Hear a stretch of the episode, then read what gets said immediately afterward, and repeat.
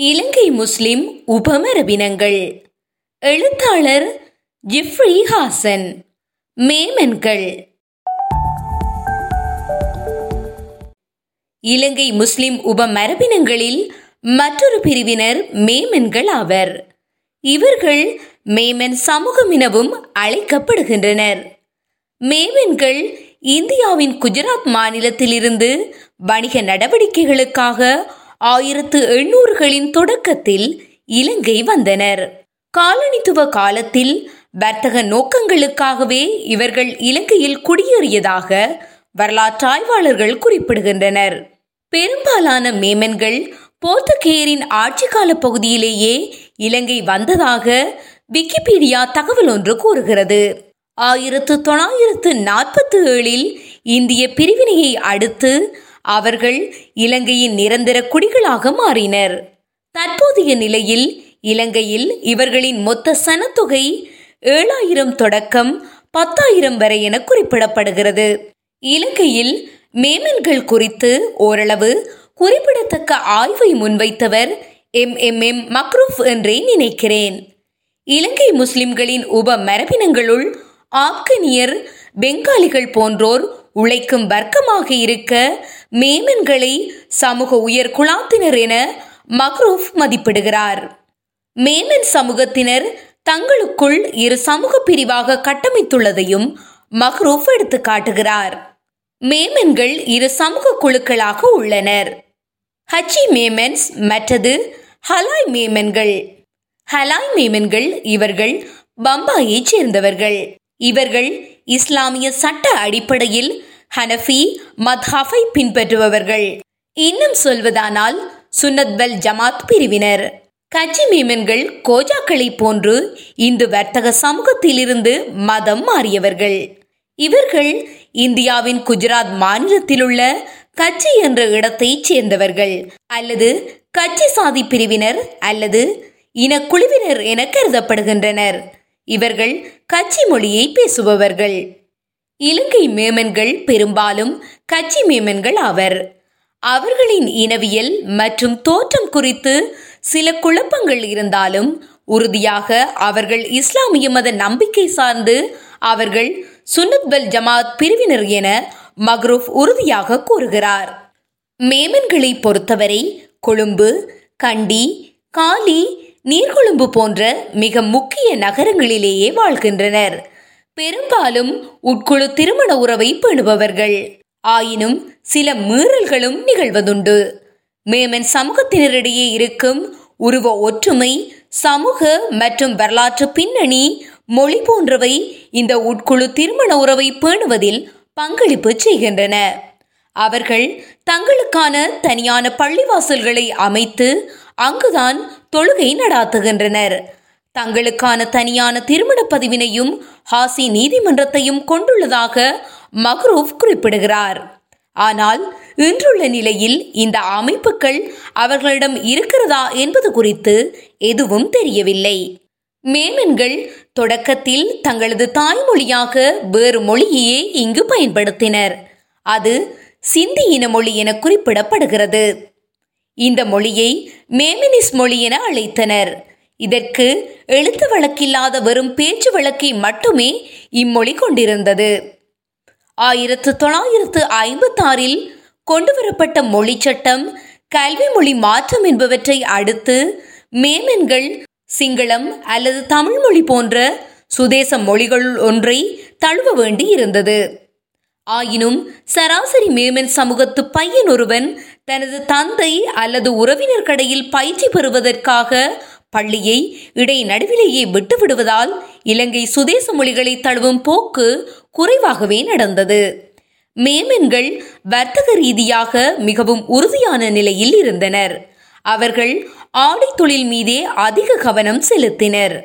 இந்த தொழில் மீதான அவர்களின் அக்கறை ஒரு நூற்றாண்டுக்கும் மேலானது என மக்ரூப் குறிப்பிடுகிறார். மேமன்களின் ஆடை தொழில் மிகவும் விரிவுபட்டதாக இருந்தது. இந்திய உபகண்ட நாடுகளோடும் அதற்கு வெளியேயும் அவர்கள் வர்த்தக தொடர்புகளை வைத்திருந்தனர்.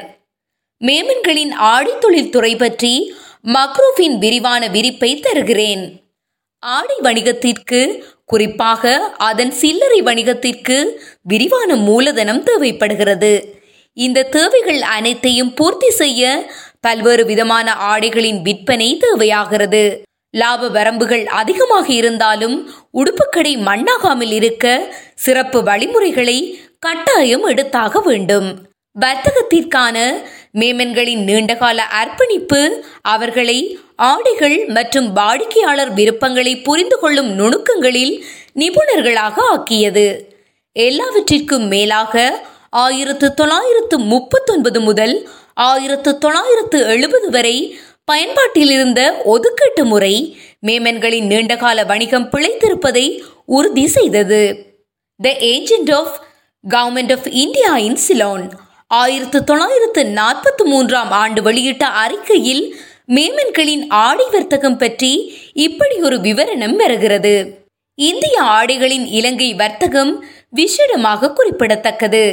தீவிலுள்ள மேமன்கள் சிலோனியர்களுக்காக இந்தியாவிலிருந்து சாரன்கள் மற்றும் பிற கைத்தறி வகை துணிகளை இறக்குமதி செய்வதில் அதிக ஆர்வம் கொண்டுள்ளனர்.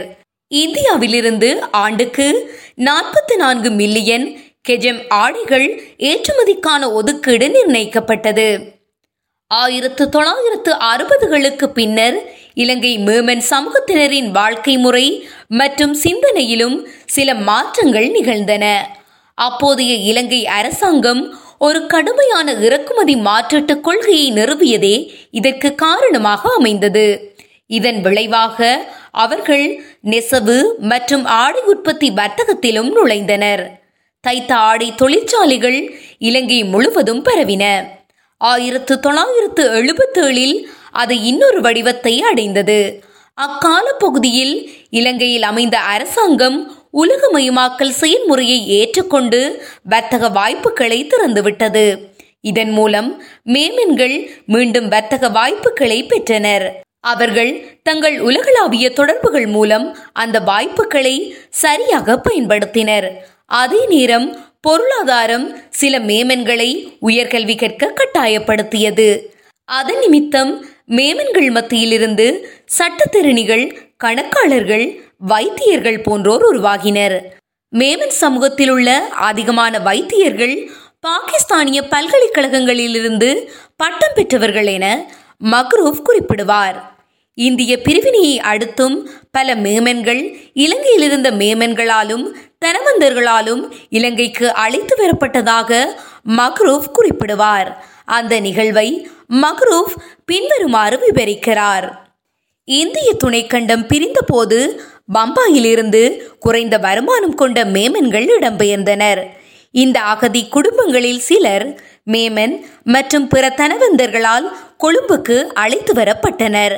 மேமன்களின் இந்த குடும்பங்களில் நகை கலைஞர்கள் நகைப்பெட்டி தயாரிப்பாளர்கள் உடுப்பு ஒளிர்தகட்டு தொழிலாளர்கள் உடுப்பு ஒளிர்தகட்டு தொழிலாளர்கள் மற்றும் மிட்டாய் தயாரிப்பாளர்கள் போன்றோர் இருந்தனர். இந்த பகுதியின் ஏழை முஸ்லிம்களுடன் நேரடியாக இணைந்து கொள்வதன் மூலம் இலங்கை முஸ்லிம்களின் உள்நாட்டு மொழியான தமிழ் மொழியை பரிச்சயப்படுத்திக் கொண்டு அவர்கள் இலங்கை முஸ்லிம்களுடன் முழுமையான ஒருங்கிணைப்பை நோக்கி சென்றார்கள் என எழுதுகிறார். இன்று இலங்கை மேமன்கள் வர்த்தகத்தில் எந்தளவு தூரம் செல்வாக்குடன் இருக்கின்றனர் என்பது பரந்த ஆய்வுக்குட்படுத்தப்பட வேண்டிய விடயமாகும்.